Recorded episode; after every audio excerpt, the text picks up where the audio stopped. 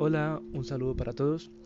Bueno, eh, primero que todo, antes de iniciar con el tema principal de, este episodio, eh, quería preguntarles y hablar un poco sobre el tema de la cuarentena, cómo van, cómo llevan todo. Realmente es difícil y es complicado eh, cuando se tiene tanto tiempo libre y no se sabe qué hacer. Por eso principalmente fue que creé este, este podcast. Primero pues porque el tema me gusta mucho, suelo leer mucho sobre esto y, y me gustaría, o sea, me gusta compartirlo, hablar sobre ello y pues realmente ahorita estando encerrados pues no, no puedo transmitir esto a nadie realmente. Y también es una manera de desestresarme, así pues hablo un rato a solas sobre lo que me gusta y, y realmente es muy chévere.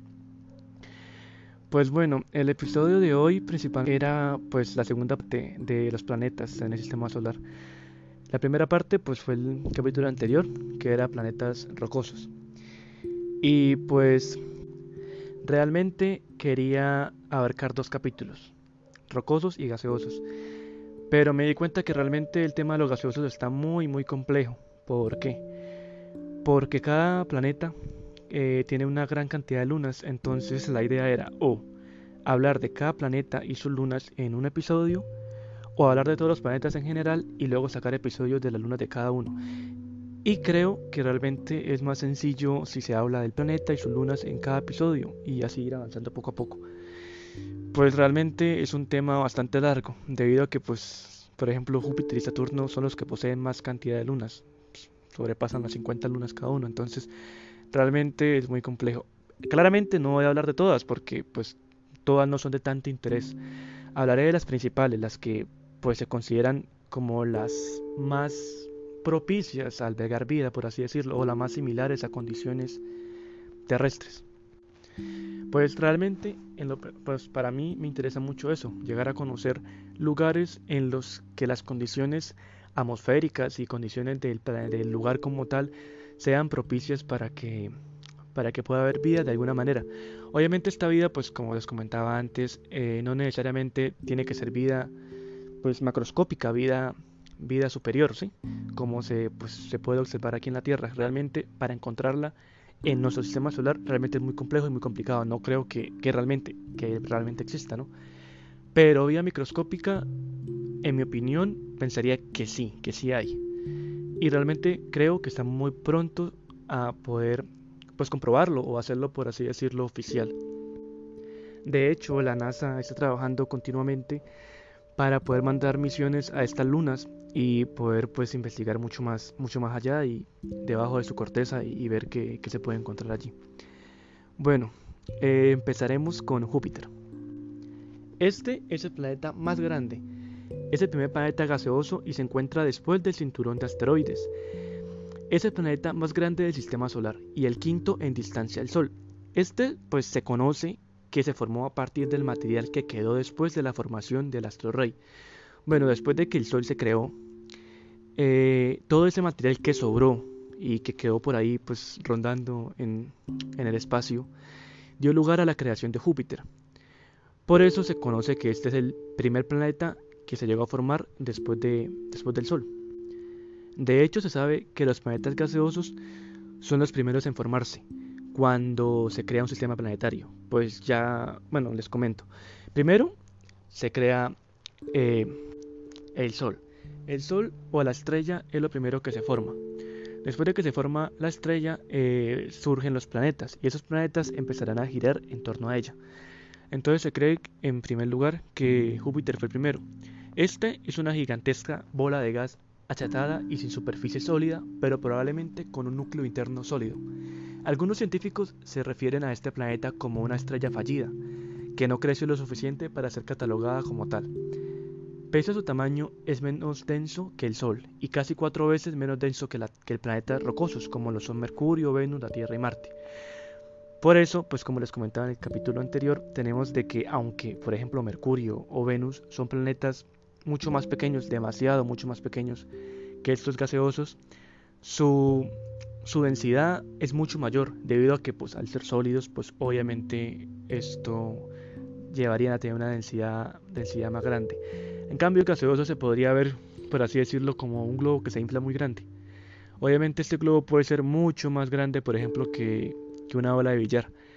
pero por más grande que sea, no va a superar el peso de una bola de billar, por lo mismo, por lo que sus componentes principales son gas, y estos gases pues no van a tener un peso, un peso similar. Este planeta, visto desde, desde un telescopio, por ejemplo aquí en la Tierra, eh, va a parecer jaspeado, con múltiples bandas paralelas oscuras sobre un fondo amarillento, con nubes irregulares y manchas claras y oscuras que interrumpen la continuidad de estas bandas. Estas características sugieren una gran agitación atmosférica. Una de estas turbulencias es la Gran Mancha Roja, una tormenta que forma parte de la envoltura gaseosa del planeta, cuyo diámetro mide el doble de la Tierra. Y wow, o sea, realmente increíble. Increíble que solamente una mancha que existe en este planeta pueda tener tal diámetro. Solamente esa pequeña mancha de ese planeta llega a ser más del doble desde la Tierra. Realmente caben varias tierras dentro de esa sola mancha. O sea, ya se podrán imaginar la magnitud de ese planeta. Y bueno, Júpiter posee 67 lunas o satélites, mejor dicho, conocidos. Sus satélites más grandes son Io, Europa, Ganímedes y Calisto. Júpiter tiene unos 67 satélites conocidos hasta el momento.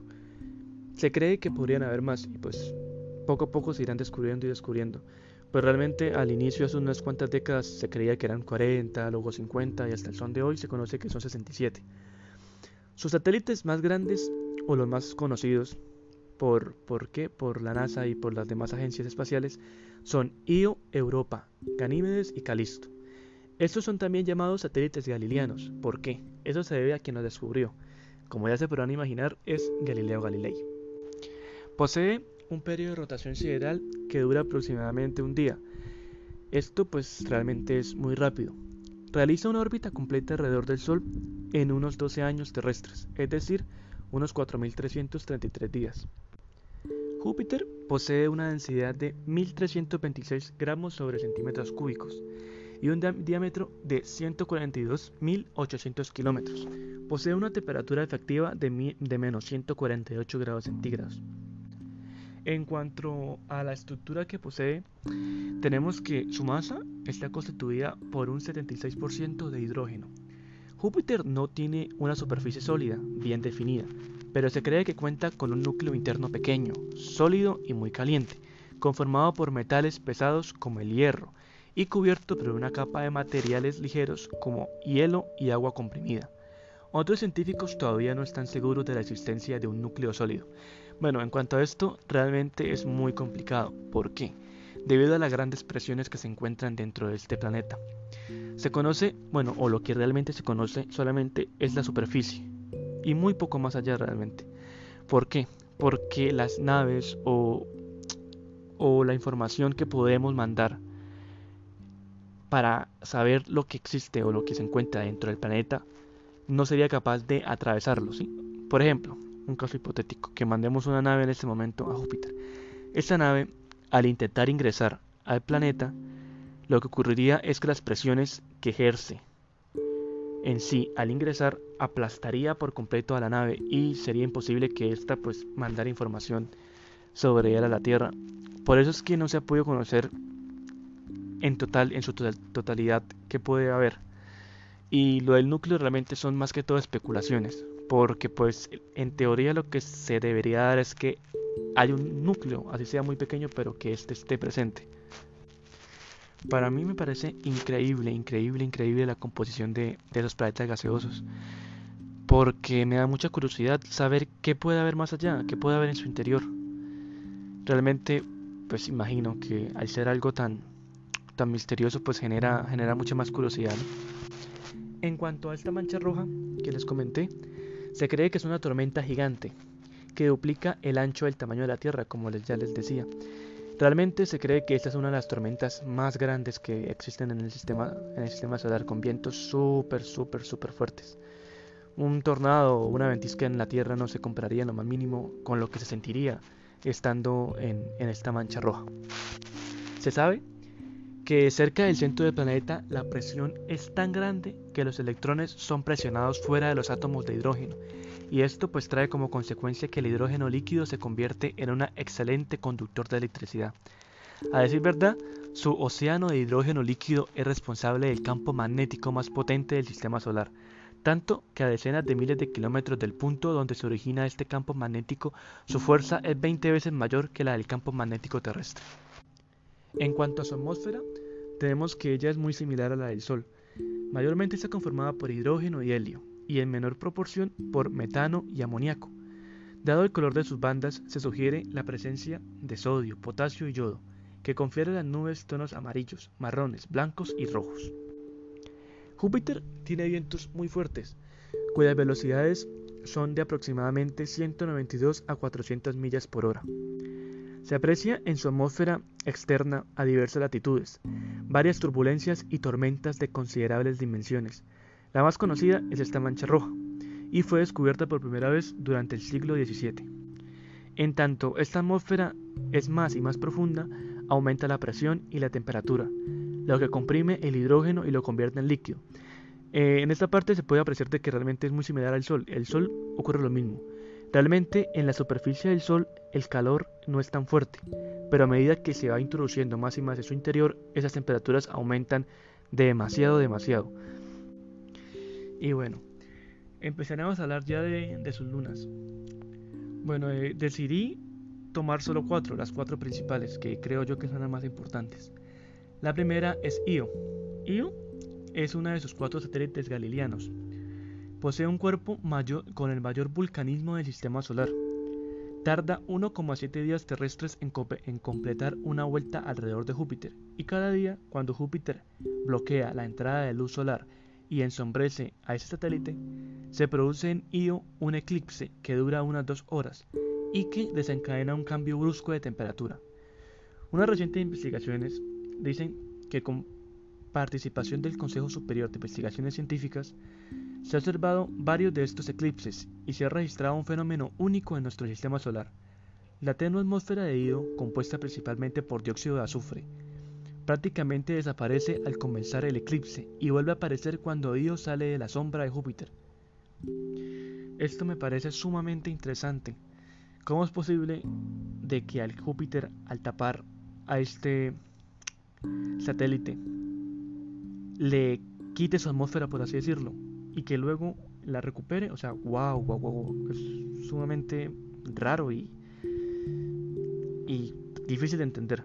Realmente esto, el mayor organismo público de investigación en España, que es la SSIC, está en los últimos años ha venido trabajando sobre esto y, ha ido investigando más y pues responde la pregunta del por qué pasa esto y cómo sucede, porque pues realmente es un fenómeno muy extraño. Tenemos que pues, los científicos ya conocían la variabilidad que experimenta a diario la atmósfera de Io, pero no sabían si se debía a su fuente de actividad volcánica, con columnas de dióxido de azufre que se elevan hasta 400 kilómetros o a un intercambio de gases en la superficie.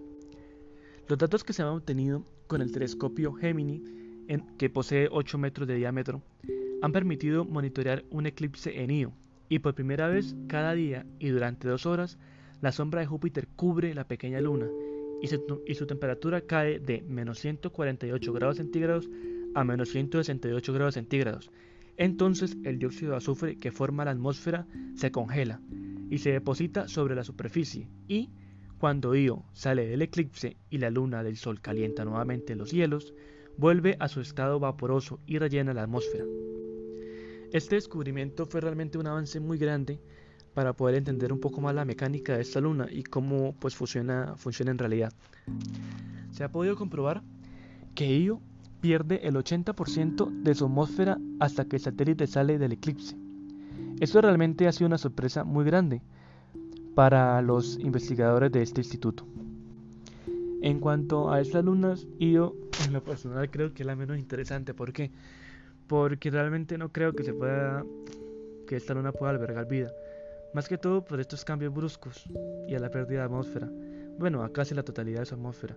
Eso realmente pues llevaría a un problema muy grande y si llegara a haber vida ahí pues sería sumamente complicado que pudiera pues sobrevivir a ello, ¿no? Y bueno, seguimos con la siguiente luna que para mí considero que es la, más importante de, este planeta, que es Europa. Europa. Muchos especula que podrían informarnos sobre vida alienígena en ese satélite. Bueno, ahora continuamos con Europa.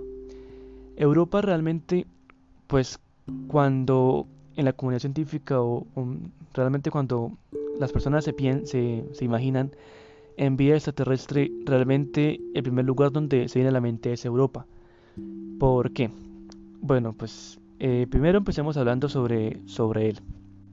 Este es un mundo totalmente congelado, donde aún hay un océano hipotético entre la corteza de hielo y el manto rocoso, y probablemente un núcleo de hierro pequeño. Su superficie es lisa, excepto por las grietas anaranjadas que vemos en las fotografías. Estas grietas se deben a que la gravedad de Júpiter hace que el material de la corteza se mueva como las mareas de la Tierra. El movimiento genera calor y funde el hielo, y esa agua queda atrapada y protegida bajo la, caja, la capa congelada. Así se forman grandes, grandes placas de hielo en la superficie, las cuales chocan y tienen fricciones que podrían resultar en las famosas grietas anaranjadas. Hace unos días eh, un capítulo de Cosmos, no sé si, si alguno de ustedes ya la, ya la vio, imagino que sí. Pues si les interesa este tema, es inevitable ver esa serie porque realmente es increíble. Increíble la manera en que Neil, un astrofísico, realmente para mí en lo personal es una de mis... Pues, o sea, es mi fuente a seguir, por así decirlo. Es realmente una persona muy increíble. No solo por lo que él sabe y por su trabajo, sino por la forma en que él es capaz de transmitir esta información.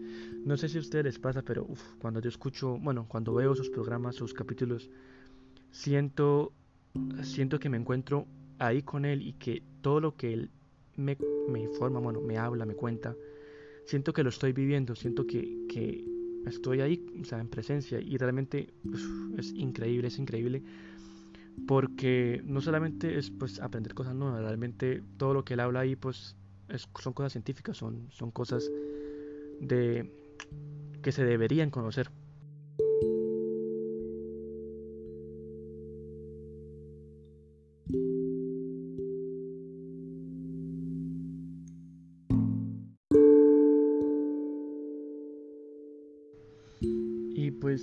Solamente toca temas de, física y astrofísica y astronomía, sino que también toca temas sobre biología, química, que realmente son, son muy interesantes. Pero bueno, en cuanto al capítulo que les contaba, en este capítulo él junto a la nave de la imaginación entran dentro de esta luna, específicamente dentro de estas grietas, para mirar probablemente qué podría haber debajo de ellas. Bueno, se conoce que hay océanos, debe haber océanos de agua líquida, pues agua prácticamente similar o igual a la que se encuentra en la Tierra.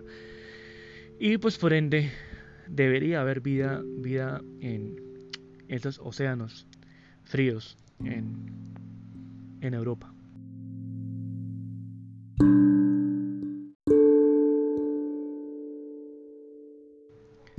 Otro rasgo de la superficie de Europa son sus pecas o superficies lenticulares, unas son bóvedas, otras agujeros, otras más son manchas oscuras lisas, y algunas tienen texturas irregulares. La superficie de las cúpulas parecen áreas de llanuras antiguas que fueron proyectadas hacia arriba. Se ha sugerido que son resultado de bloques de hielo más calientes que fueron empujados por hielo más frío de la corteza. Observaciones recientes del telescopio espacial Hubble indican que Europa posee una atmósfera muy tenue, compuesta de oxígeno, probablemente generada por la luz solar y partículas cargadas que chocan contra la superficie de la Luna y producen vapor de agua, el cual se, se compone de hidrógeno y oxígeno. El, el hidrógeno logra escapar de la gravedad de Europa, pero el oxígeno no. Bueno, en cuanto a la pregunta principal es de ¿puede haber vida en el océano de Europa? Tenemos que el océano de satélite está protegido de la radiación, y tiene todos los elementos que pueden ser clave en el origen de la vida, agua, energía y química orgánica. Del mismo modo que una fina capa de hielo permite aquí en la Tierra que el agua de un lago se mantenga líquida durante el invierno, la capa helada de Europa protege su gigantesco océano, contribuyendo a mantenerlo en estado líquido. A medida que orbita alrededor de Júpiter, la fuerza de la gravedad del planeta sobre el satélite provoca que éste se deforme, generando calor en su interior, que permite que el agua no se congele, algo a lo que quizás también contribuya volcanes submarinos en los que podríamos encontrar vida bacteriana, como la que se encuentra aquí en la Tierra. Como se sabe, al interior de los océanos estos poseen grandes volcanes, los cuales generan gran cantidad de calor. Eh, dentro de estos hay gran cantidad de vida bacteriana. Por ende, se creería que si existen estos eh, volcanes submarinos en, Europa, la posibilidad de encontrar vida bacteriana sea, sea muy alta. Indudablemente, tarde o temprano enviaremos una sonda a la superficie de Europa. Ya tenemos la tecnología para que una sonda pueda atravesar una capa de hielo de unos pocos kilómetros. Y en la NASA creen que debe haber zonas del satélite donde la capa sea así de débil, y la Agencia Espacial Norteamericana tiene su atención puesta en esta luna. ¿Qué misterios nos aguardarán en su océano? Ojalá lo descubramos en los próximos años. Bueno, realmente a mí me ilusiona mucho esto. Me ilusiona mucho el saber que podríamos llegar a encontrar vida allí. O sea, imagínense, realmente sería increíble porque, o sea, cuántos estudios nuevos, cuántas cosas nuevas, qué tipo de vida, o sea, la forma de vida que se puede encontrar allá puede ser totalmente diferente a la que se encuentra acá.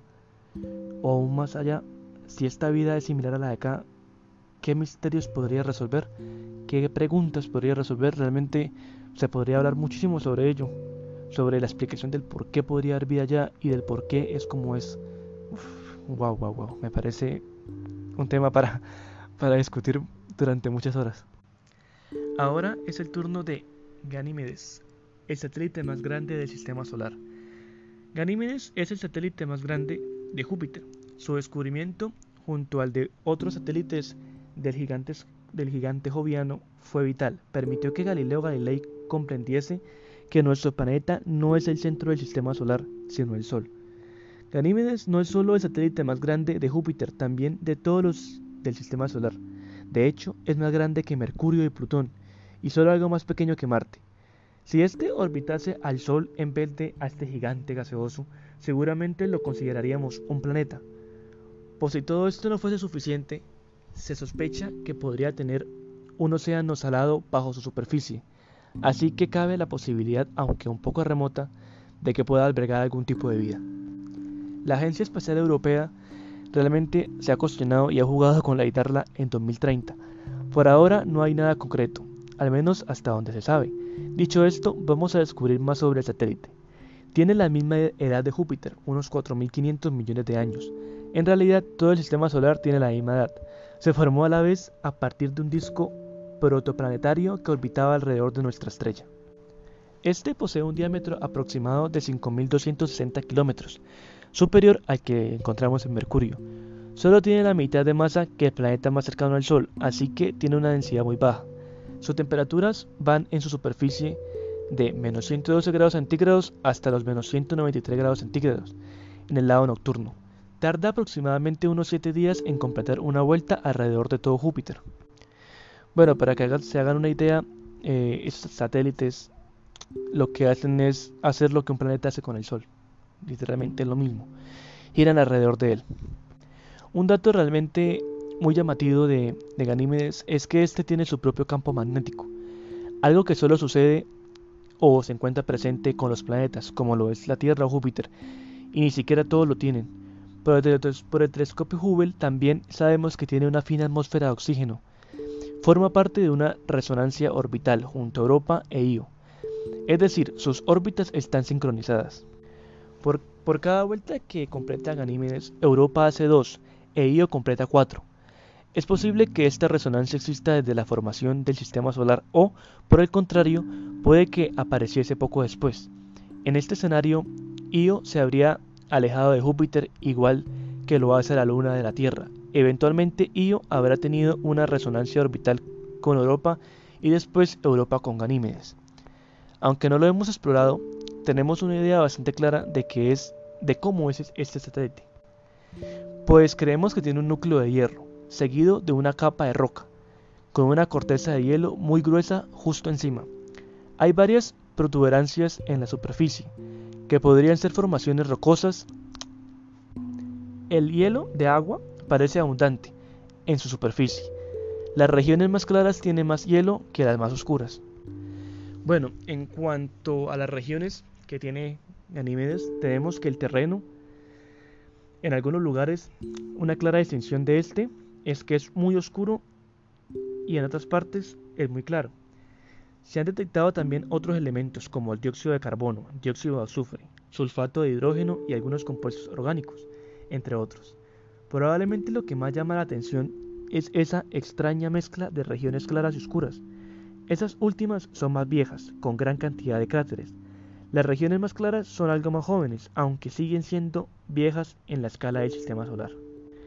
Este terreno oscuro también es interesante por otro motivo. Es el 30% de la superficie del satélite y contiene materiales orgánicos y algunos elementos que podrían indicar cómo eran los planetas similares desde los que se formaron los satélites de Júpiter.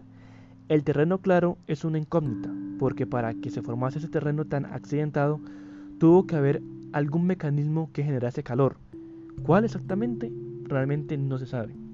Es posible que, durante un tiempo, la órbita de Ganímedes fuese inestable, de manera que la gravedad de otros satélites la deformara. Esta deformación habría liberado energía. También es posible que el terreno más claro sea de tipo tectónico, como las placas, tectónicas de la Tierra. En cualquier caso, lo importante es que es una cuestión que todavía es motivo de estudio. No ha sido respondida todavía. Los dos tipos de terrenos tienen cráteres, sin embargo, el terreno oscuro está saturado, es decir, los nuevos cráteres se forman sobre cráteres más viejos. Esta superficie ha evolucionado, principalmente así, a través de las colisiones. El terreno claro tiene menos cráteres. La densidad de los cráteres en las regiones oscuras indica que tiene unos 4.000 millones de años, igual que las regiones altas de la Luna, mientras que el terreno claro es algo más joven, sin embargo hay una diferencia notable entre los cráteres de Ganímedes y los de la Luna. Estos del satélite de, Júpiter son mucho más llanos, probablemente gracias a esta corteza de hielo, que puede que actúe como un amortiguador, minimizando el impacto. Por último, también tiene casquetes polares. Dicho esto, podemos centrarnos en uno de los puntos más interesantes. Me refiero a la posibilidad de que pueda tener un océano bajo su superficie. Es algo que se sospecha desde los años 70. Si este océano existiese, sería de agua salada y estaría entre una capa de hielo superior, la de la corteza y otra interior, pero encima del manto rocoso. En 2014 y 2015 varios estudios nos dieron más pistas sobre cómo podría ser. Es posible este que dividido en varias capas. Entre capa y capa habría una de hielo más fino. Por las auroras visibles en su superficie y el movimiento que describen, ese océano debería de existir. Entonces, si este océano existe, surge la pregunta, ¿es un océano habitable? Bueno, un océano de agua salada grande afectaría a su campo magnético y por lo tanto a cómo se mueven las auroras. Todo esto sirve para apuntar a que Ganímedes no solo podría tener un océano bajo su superficie, también podría ser el más grande de todo el sistema solar. Hay algunos estudios que plantean que, además, podría ser habitable, aunque hay algún inconveniente. Ganímedes no se deforma especialmente por la gravedad de otros satélites, ni de Júpiter. Su órbita es casi circular, si fuese más elíptica, sí que podría sufrirlo. Así que haría falta alguna fuente de calor. En ese sentido, no es un mundo que esté muy alto en la lista de posibles lugares del sistema solar que podrían tener vida. Esa lista, esta lista la, encabeza Marte, seguido de Encelado, Europa, Titán y quizás Ganímedes. Esa cuestión es algo que estaría más claro en el futuro, una vez exploremos el satélite y lo analicemos en profundidad. Podremos saber qué esperar. Bueno, después de esto pues claramente surge una necesidad, la necesidad de poder conocerlo mejor.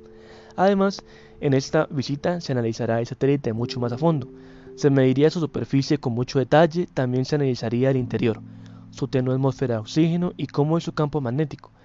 En definitiva, serviría para conocerlo mucho más a fondo. Sin embargo, la misión está en fase de desarrollo. Si se lleva a cabo, la nave estaría en órbita de Ganímedes en 2033. Así que, pues toca tener paciencia. Pero en cualquier caso, el interés por Ganímedes es innegable. Sin embargo, al competir con otros objetivos interesantes para su exploración, parece no salir muy favorecido.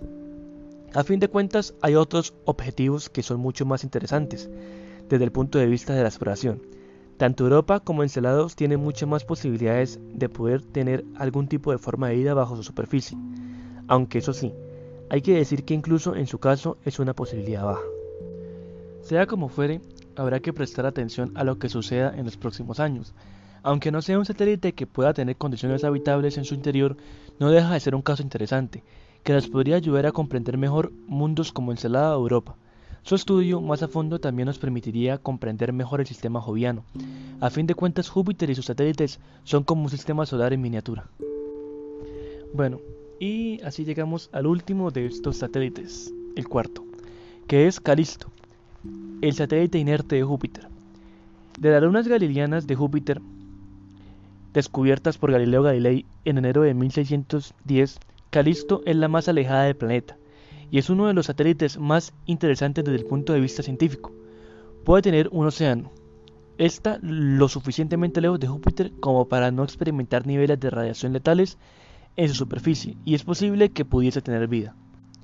Este posee un diámetro aproximado de 4.820 kilómetros. Es el segundo satélite más grande de orbitan Júpiter, solo superado por Ganímedes, y el tercero más grande del sistema solar, a pesar de que tiene un tamaño comparable a Mercurio, que tiene 4.879 kilómetros de diámetro. Solo tiene la tercera parte de su masa. Está compuesto en una proporción bastante similar al de material rocoso y de hielo, así como algún elemento volátil congelado como el amoníaco. Este se encuentra a una distancia de Júpiter de alrededor de 1.882.000 kilómetros y tiene una electricidad muy baja. Su órbita es muy circular que hace que en un punto más cercano esté a 1.869.000 kilómetros y en el más lejano a 1.897.000 kilómetros. Es precisamente esta distancia que le coloca bastante lejos del resto de los satélites galileanos, lo que hace que Calisto no forme parte de la resonancia orbital en la que participa Io, Europa y Ganímedes. Sin embargo, sí está en rotación sincrónica con Júpiter, es decir, completa una órbita alrededor del planeta en el mismo tiempo que tarda en completar una órbita sobre su propio eje, aproximadamente 16,7 días. Calisto apenas tiene actividad geológica, de hecho, lo consideramos un satélite muerto o inerte.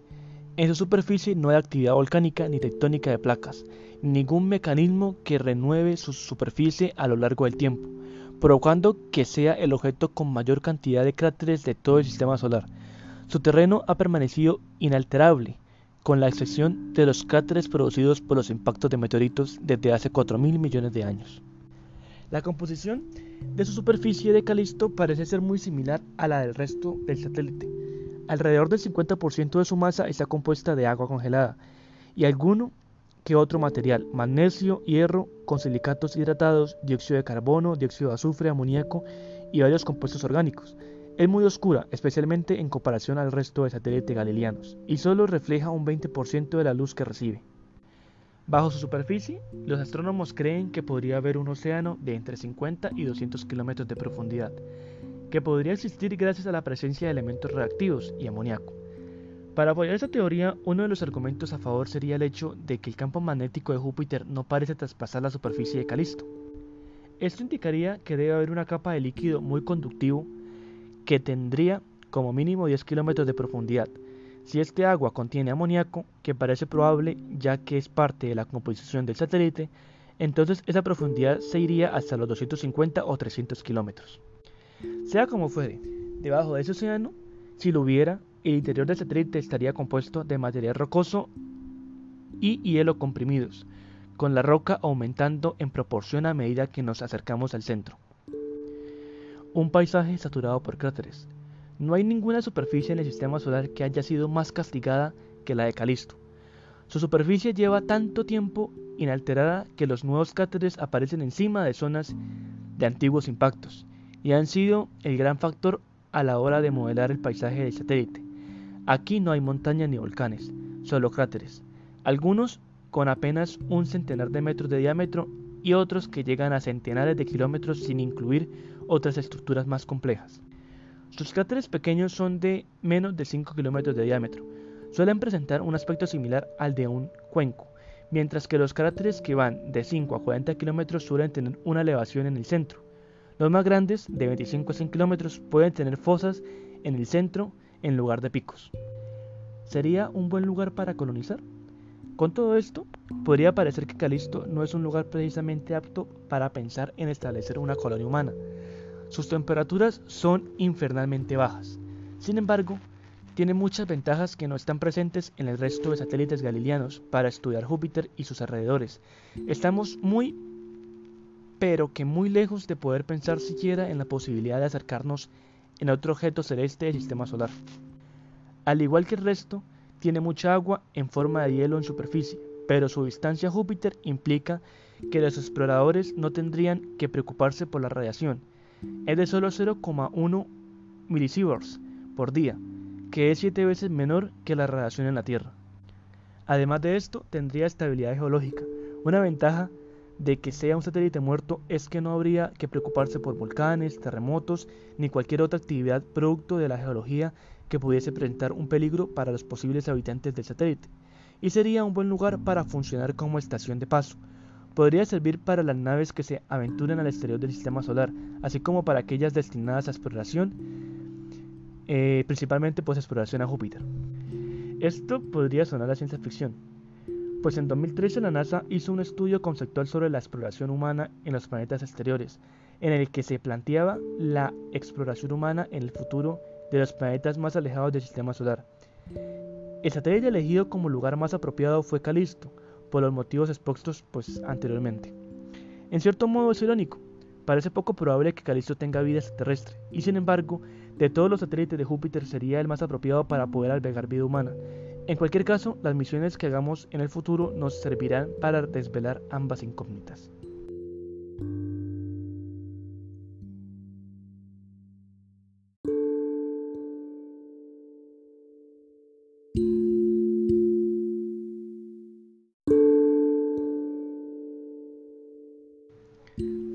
Rasgo de la superficie de Europa son sus pecas o superficies lenticulares. Unas son bóvedas, otras agujeros, otras más son manchas oscuras lisas, y algunas tienen texturas irregulares.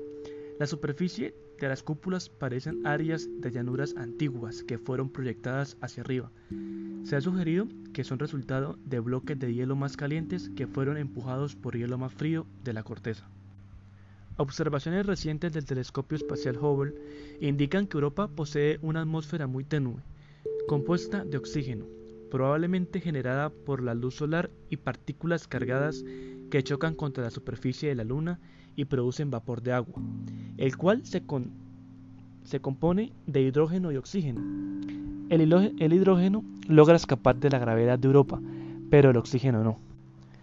Bueno, en cuanto a la pregunta principal es de ¿puede haber vida en el océano de Europa? Tenemos que el océano de satélite está protegido de la radiación y tiene todos los elementos que pueden ser clave en el origen de la vida, agua, energía y química orgánica. Del mismo modo que una fina capa de hielo permite aquí en la Tierra que el agua de un lago se mantenga líquida durante el invierno, la capa helada de Europa protege su gigantesco océano, contribuyendo a mantenerlo en estado líquido. A medida que orbita alrededor de Júpiter, la fuerza de la gravedad del planeta sobre el satélite provoca que éste se deforme, generando calor en su interior, que permite que el agua no se congele, algo a lo que quizás también contribuya volcanes submarinos en los que podríamos encontrar vida bacteriana, como la que se encuentra aquí en la Tierra. Como se sabe, al interior de los océanos, estos poseen grandes volcanes, los cuales generan gran cantidad de calor. Eh, dentro de estos hay gran cantidad de vida bacteriana. Por ende, se creería que si existen estos eh, volcanes submarinos en, Europa, la posibilidad de encontrar vida bacteriana sea, sea muy alta. Indudablemente, tarde o temprano enviaremos una sonda a la superficie de Europa. Ya tenemos la tecnología para que una sonda pueda atravesar una capa de hielo de unos pocos kilómetros. Y en la NASA creen que debe haber zonas del satélite donde la capa sea así de débil y la Agencia Espacial Norteamericana tiene su atención puesta en esta luna. ¿Qué misterios nos aguardarán en su océano? Ojalá lo descubramos en los próximos años. Bueno, realmente a mí me ilusiona mucho esto. Me ilusiona mucho el saber que podríamos llegar a encontrar vida allí. O sea, imagínense, realmente sería increíble porque, o sea, cuántos estudios nuevos, cuántas cosas nuevas qué tipo de vida, o sea, la forma de vida que se puede encontrar allá puede ser totalmente diferente a la que se encuentra acá. O aún más allá, si esta vida es similar a la de acá, ¿qué misterios podría resolver qué preguntas podría resolver, realmente se podría hablar muchísimo sobre ello, sobre la explicación del por qué podría haber vida allá y del por qué es como es. wow, wow, wow, me parece un tema para, para discutir durante muchas horas. Ahora es el turno de Ganímedes, el satélite más grande del sistema solar. Ganímedes es el satélite más grande de Júpiter. Su descubrimiento, junto al de otros satélites del gigante, joviano, fue vital. Permitió que Galileo Galilei comprendiese que nuestro planeta no es el centro del sistema solar, sino el Sol.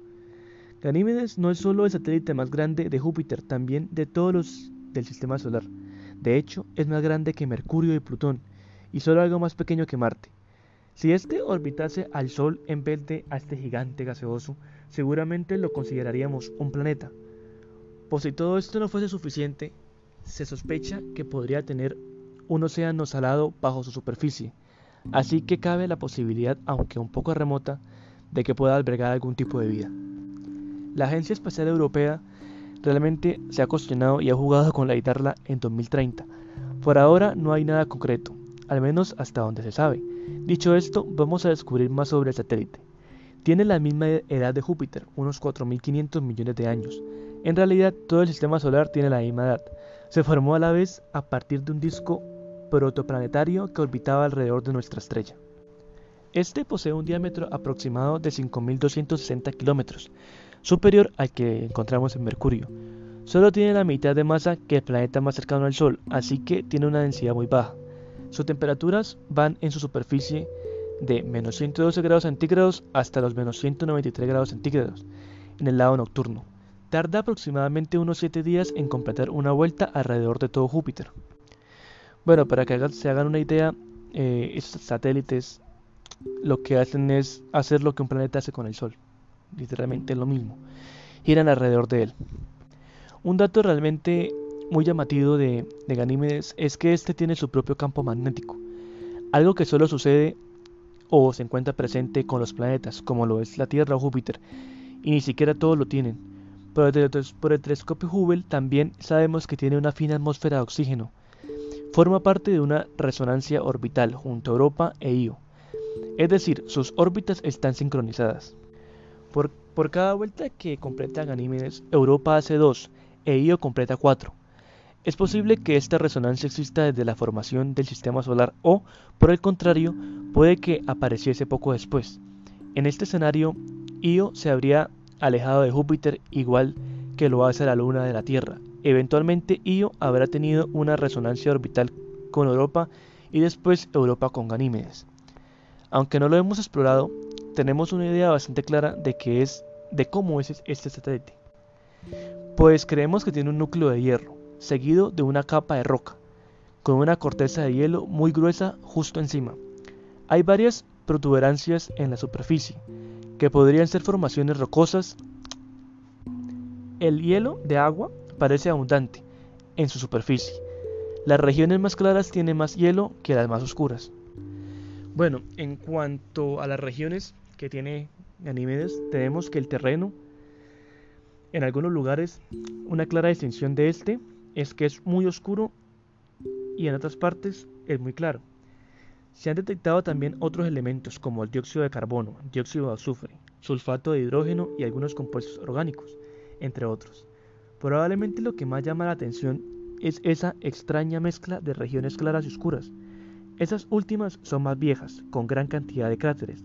Las regiones más claras son algo más jóvenes, aunque siguen siendo viejas en la escala del sistema solar. Este terreno oscuro también es interesante por otro motivo. Es el 30% de la superficie del satélite y contiene materiales orgánicos y algunos elementos que podrían indicar cómo eran los planetas similares desde los que se formaron los satélites de Júpiter. El terreno claro es una incógnita, porque para que se formase ese terreno tan accidentado, tuvo que haber algún mecanismo que generase calor. ¿Cuál exactamente? Realmente no se sabe. Es posible que, durante un tiempo, la órbita de Ganímedes fuese inestable, de manera que la gravedad de otros satélites la deformara. Esta deformación habría liberado energía. También es posible que el terreno más claro sea de tipo tectónico, como las placas, las placas tectónicas de la Tierra. En cualquier caso, lo importante es que es una cuestión que todavía es motivo de estudio. no ha sido respondida todavía. Los dos tipos de terrenos tienen cráteres, sin embargo el terreno oscuro está saturado, es decir, los nuevos cráteres se forman sobre cráteres más viejos. Esta superficie ha evolucionado, principalmente así, a través de las colisiones. El terreno claro tiene menos cráteres. La densidad de los cráteres en las regiones oscuras indica que tiene unos 4.000 millones de años, igual que las regiones altas de la Luna, mientras que el terreno claro es algo más joven, sin embargo hay una diferencia notable entre los cráteres de Ganímedes y los de la Luna. Estos del satélite de, Júpiter son mucho más llanos, probablemente gracias a esta corteza de hielo, que puede que actúe como un amortiguador, minimizando el impacto. Por último, también tiene casquetes polares. Dicho esto, podemos centrarnos en uno de los puntos más interesantes. Me refiero a la posibilidad de que pueda tener un océano bajo su superficie. Es algo que se sospecha desde los años 70. Si este océano existiese, sería de agua salada y estaría entre una capa de hielo superior, la de la corteza y otra interior, pero encima del manto rocoso. En 2014 y 2015 varios estudios nos dieron más pistas sobre cómo podría ser. Es posible este que dividido en varias capas. Entre capa y capa habría una de hielo más fino. Por las auroras visibles en su superficie y el movimiento que describen, ese océano debería de existir. Entonces, si este océano existe, surge la pregunta, ¿es un océano habitable? Bueno, un océano de agua salada grande afectaría a su campo magnético y por lo tanto a cómo se mueven las auroras. Todo esto sirve para apuntar a que Ganímedes no solo podría tener un océano bajo su superficie, también podría ser el más grande de todo el sistema solar. Hay algunos estudios que plantean que, además, podría ser habitable, aunque hay algún inconveniente. Ganímedes no se deforma especialmente por la gravedad de otros satélites, ni de Júpiter. Su órbita es casi circular, si fuese más elíptica, sí que podría sufrirlo. Así que haría falta alguna fuente de calor. En ese sentido, no es un mundo que esté muy alto en la lista de posibles lugares del sistema solar que podrían tener vida. Esa lista, esta lista la, la encabeza Marte, seguido de Encelado, Europa, Titán y quizás Ganímedes. Esa cuestión es algo que estaría más claro en el futuro, una vez exploremos el satélite y lo analicemos en profundidad. Podremos saber qué esperar. Bueno, después de esto pues claramente surge una necesidad, la necesidad de poder conocerlo mejor. Además, en esta visita se analizará el satélite mucho más a fondo. Se mediría su superficie con mucho detalle, también se analizaría el interior, su tenue atmósfera de oxígeno y cómo es su campo magnético. En definitiva, serviría para conocerlo mucho más a fondo. Sin embargo, la misión está en fase de desarrollo. Si se lleva a cabo, la nave estaría en órbita de Ganímedes en 2033. Así que, pues toca tener paciencia. Pero en cualquier caso, el interés por Ganímedes es innegable. Sin embargo, al competir con otros objetivos interesantes para su exploración, parece no salir muy favorecido. A fin de cuentas, hay otros objetivos que son mucho más interesantes desde el punto de vista de la exploración tanto Europa como Encelados tienen muchas más posibilidades de poder tener algún tipo de forma de vida bajo su superficie, aunque eso sí, hay que decir que incluso en su caso es una posibilidad baja.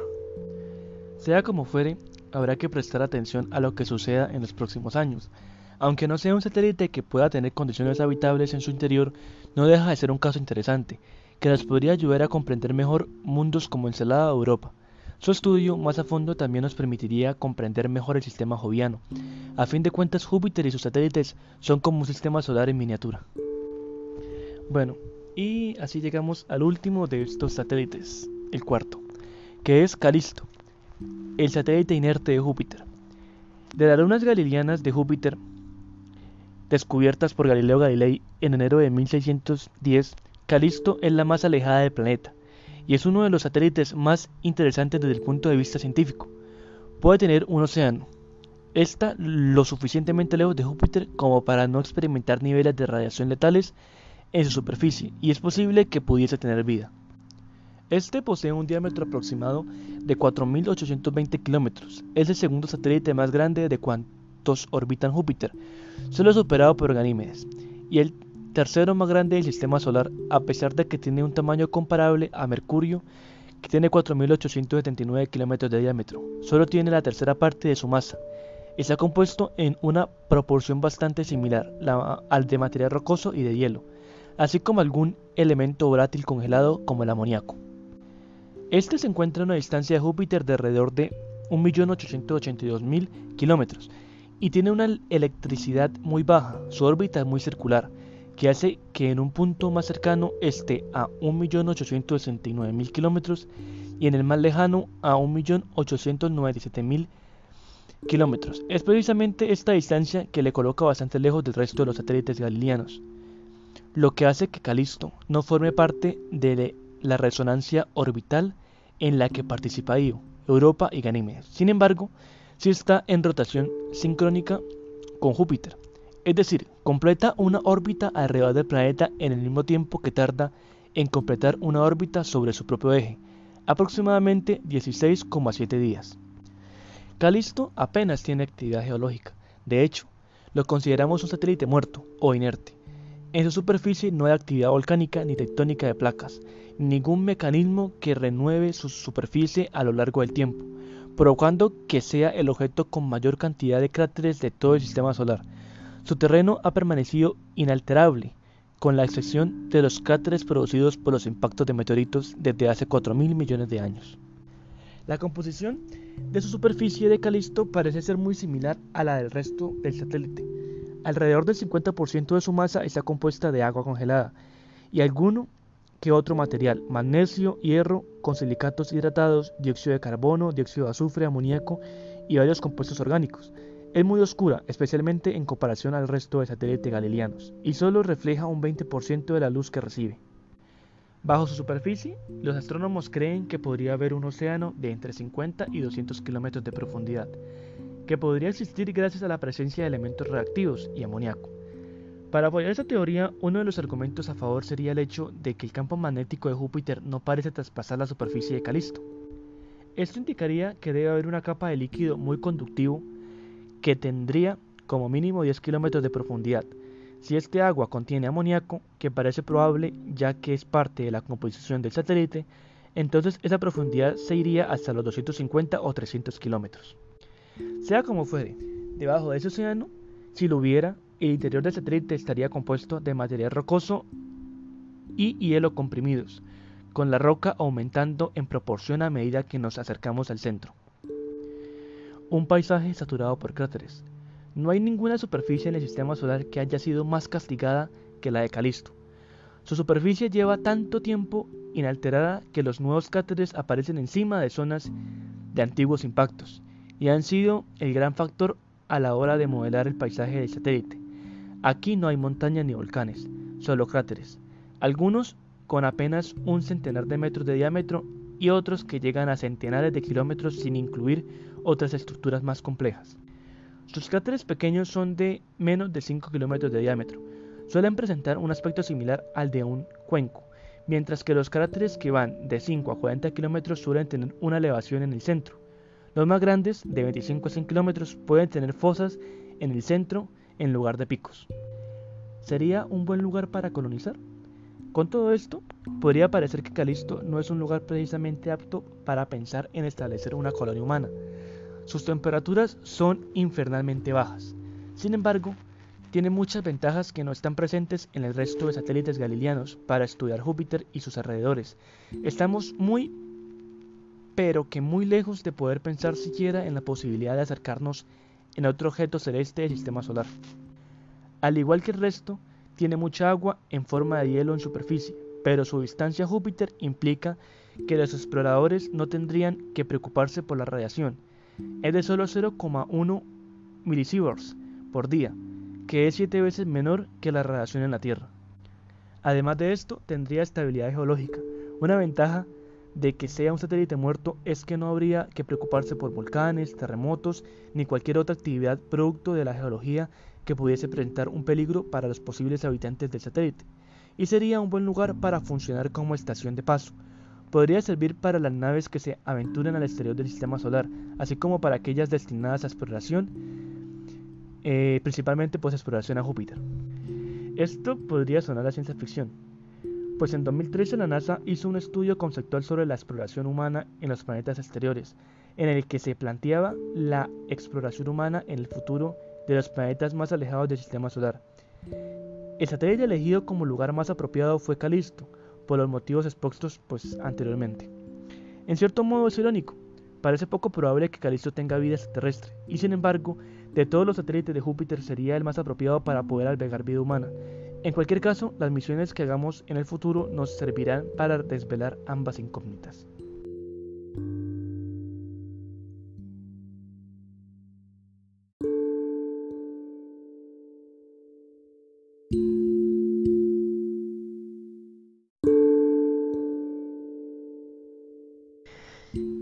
Bueno, este es el fin de este episodio.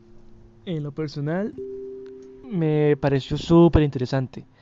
Ya conocía gran información de las que, de, las que le pude pues, transmitir, pero, pero gran parte no. Y la cuestión fue que mientras hablaba de ello, me surgieron muchas preguntas y muchas incógnitas que realmente pienso que ustedes podrían llegar a tener. El hecho de que en un solo planeta, en este caso Júpiter, tenga tantas posibilidades de albergar vida, porque pues no solamente estamos hablando de, de una sola luna o un solo cuerpo, sino que son varios, son varios. De hecho hay muchos más que aún no se conocen o no se tiene mucha información sobre ellos y que podrían ser opciones para encontrar vida. Y pues esta vida claramente llevaría a muchos años de estudio porque si se llegase a presentar claramente tendría morfologías muy diferentes. Su composición sería pues claramente más compleja. En lo personal creería que más compleja. ¿Por qué? Porque el hecho de poder sobrevivir o aguantar a esas condiciones las cuales pues no son tan apropiadas como las que se encuentran en la Tierra llevaría a entender de que han evolucionado de una manera totalmente diferente. Y esto a su vez nos ayudaría a poder entender mejor cómo la vida es capaz de soportar condiciones extremas, cómo es capaz de adaptarse, de evolucionar ante ello. Y si la especie humana sería capaz de hacerlo cuando llegue el momento de irnos a, otro planeta. ¿Será capaz la raza humana de soportar estas condiciones tan extremas?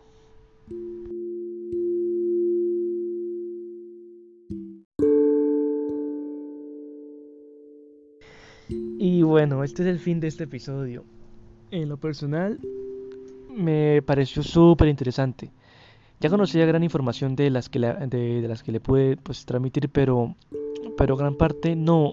Y la cuestión fue que mientras hablaba de ello, me surgieron muchas preguntas y muchas incógnitas que realmente pienso que ustedes podrían llegar a tener. El hecho de que en un solo planeta, en este caso Júpiter, tenga tantas posibilidades de albergar vida, porque pues no solamente estamos hablando de, de una sola luna o un solo cuerpo, sino que son varios, son varios. De hecho, hay muchos más que aún no se conocen o no se tiene mucha información sobre ellos y que podrían ser opciones para encontrar vida. Y pues esta vida claramente llevaría a muchos años de estudio porque si se llegase a presentar claramente tendría morfologías muy diferentes. Su composición sería pues claramente más compleja, en lo personal creería que más compleja. ¿Por qué? Porque el hecho de poder sobrevivir o aguantar a esas condiciones las cuales pues no son tan apropiadas como las que se encuentran en la Tierra, llevaría a entender de que han evolucionado de una manera totalmente diferente. Y esto a su vez nos ayudaría a poder entender mejor cómo la vida es capaz de soportar condiciones extremas, cómo es capaz de adaptarse, de evolucionar ante ello. Y si la especie humana sería capaz de hacerlo cuando llegue el momento de irnos a, otro planeta. ¿Será capaz la raza humana de soportar estas condiciones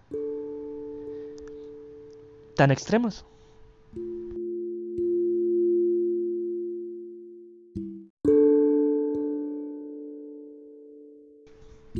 Claramente este es un proceso evolutivo muy complejo y de muchos años.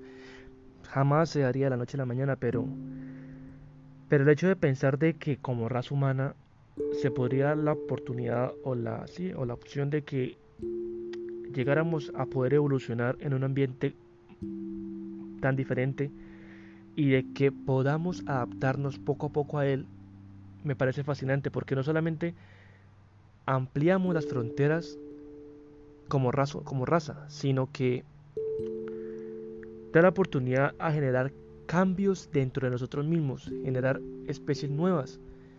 Bueno, uf, eso es un, tema aparte y wow, o sea, me parece súper salido, salido, salido. Y bueno, en fin, eh, esto fue un poco de, de, lo que llegué a pensar sobre ello y, realmente, realmente me gustó mucho, me gustó mucho hablar de, de este tema. Espero les, les haya encantado como a mí y no solamente que les haya gustado, sino que les provoque más preguntas y más incógnitas y que los lleve a de pronto así a investigar, a leer un poco más sobre esto y a cuestionarse sobre lo que podría llegar a pasar. Claramente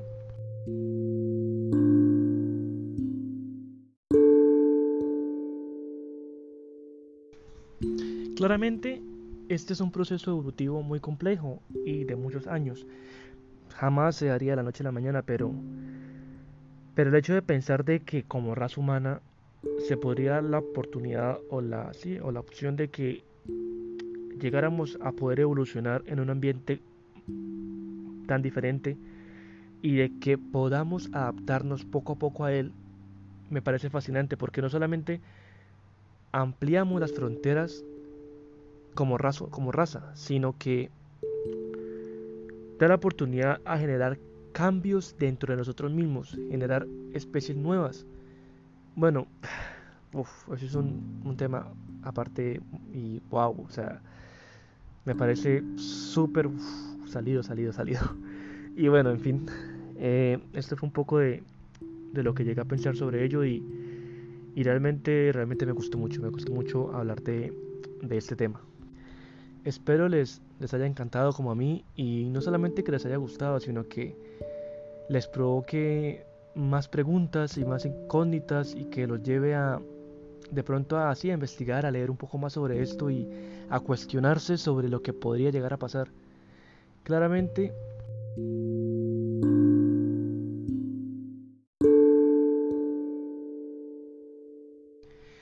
queda mucha información por descubrir y por saber. Hasta el momento se sabe solamente la superficie o muy poco de todo esto. Poco a poco iremos excavando más y más y conociendo los misterios que albergan estos lugares. Y bueno, espero realmente que hayan disfrutado de, este tiempo y, y, hayan pues de pronto descubierto algo nuevo, aprendido algo, algo que no sabían.